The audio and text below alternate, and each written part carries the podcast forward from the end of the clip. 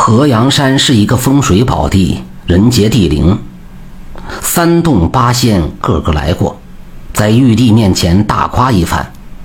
文曲星在旁边沉思：河阳山出了第一个状元，至今已有八百余年，未有文曲星下凡到河阳。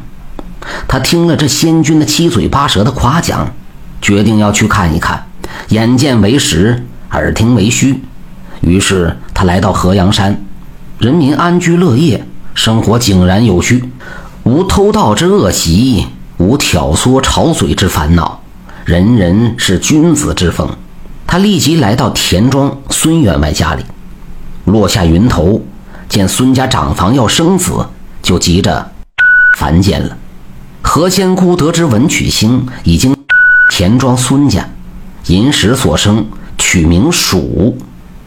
因前几胎都是女的，这次生下一个儿子，皆大欢喜，是上天的恩赐，字为承恩。这时孙承恩已经长到九岁，在夹壁道书院读书。何仙姑要细细这位文曲星有无为人之本，他提着花篮来到河阳山下的桃园里，摘了一筐桃花，变成一个少妇。挽着花篮来到道院门口卖花，这时正是吃饭晨光。老师一声放学，孩子们争先恐后的跑出了教室。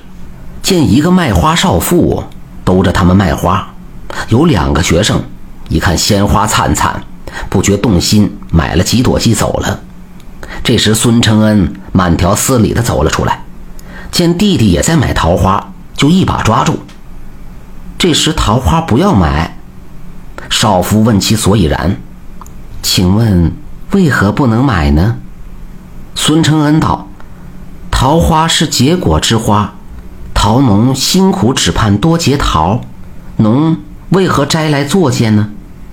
仙姑道：“当知我错，现已摘了，无回数之力，买之亦可呀。”承恩道。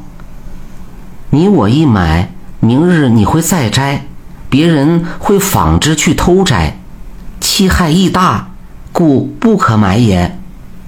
仙姑笑了一笑，对花篮里一吹，奇花菌飞起，贴在附近桃树上。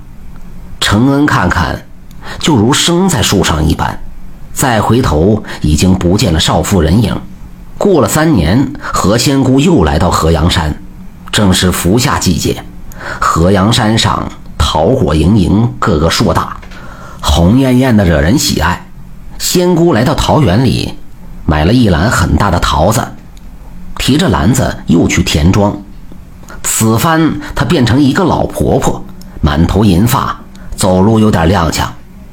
她来到孙家大门口，孙承恩吃过饭从家里面出来，见一个老婆婆提着一篮桃子。不小心一跤跌倒在他家大门口，他就马上前去搀扶。他搀起了老婆婆，只见老婆婆哀求着他：“小少爷，我年老不中用了，一筐桃子提着很重，又卖不掉，就送给你吧。”孙承恩道：“你穷苦之身，怎能要你的桃子？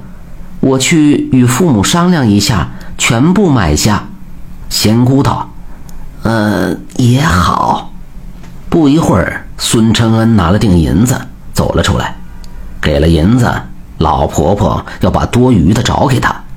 他笑着说：“不用了。”何仙姑笑了一笑，脸上泛出喜色。孙承恩拿着桃子到了大厅，把桃子放在果盘里，在下面发现有一锭重二十两的银元宝。顿时呆了，马上提着篮子与银元宝飞奔出去，但老婆婆已经无影无踪，怎么办呢？他就在门口等。家人见状，劝他回家，他不肯，一定要等老婆婆来。到晚上还是见不到人影，母亲劝他回屋，他不听，只等到东方发白，红日东升时，老婆婆来了，一眼就看见她疲倦地坐在门口。一见仙姑来到，他眉开眼笑地站起来，把银子还给了老婆婆。仙姑激动地说：“谢谢公子，日后必是栋梁之才呀！”说着，摇摇摆摆地消失在街的尽头。又过了三年，仙姑想前两次她都试过，文曲星当之无愧，这次还要试他一试，有无立根之本，为民之德。这边，只见篱笆脚下，一堆堆桃核已经变成黑色。他问了问园主：“桃核可卖否啊？”园主道：“啊，丢弃之物，随意拿吧。”仙姑装满了一篮桃核，路人笑他傻，他只是笑一笑。他要去试文曲星，看他如何摆布。这时，孙承恩已在杨四帮边的吴下书院念书。何仙姑变成一个俏女子，提篮又去，在书院大门口诉说家乡遭灾荒，无法生活回家，卖掉桃核，好赶回老家收割稻田。看的人都笑着走了。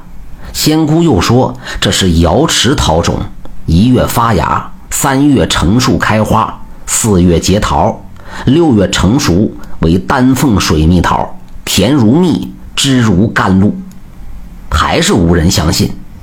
一篮桃园里摘的桃核，来骗我们乡下人呐！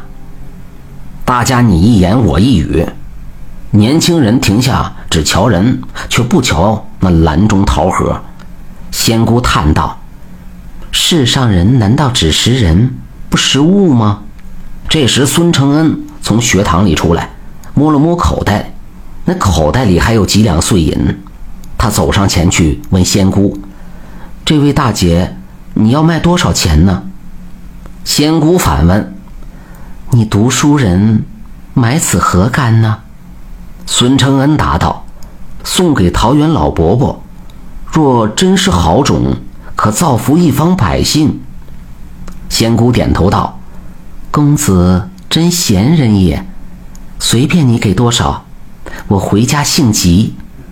孙承恩摸出剩余银子，把身上口袋来了倒翻，只有六钱银子。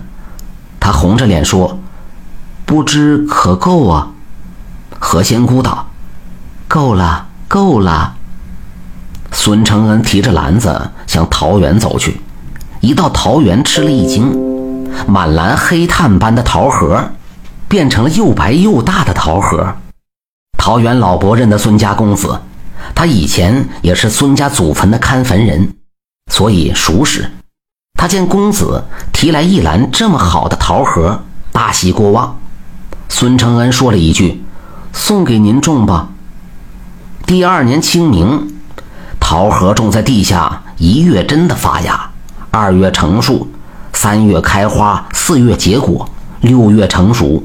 变成了又大又甜的水蜜桃，于是丹凤水蜜桃在河阳山四处传开。后来老伯一看这只篮子，知道是何仙姑的花篮。何仙姑三世文曲星，第二年孙承恩就考取了状元。感谢收听名城故事会，喜欢听故事的朋友，那就点个关注吧。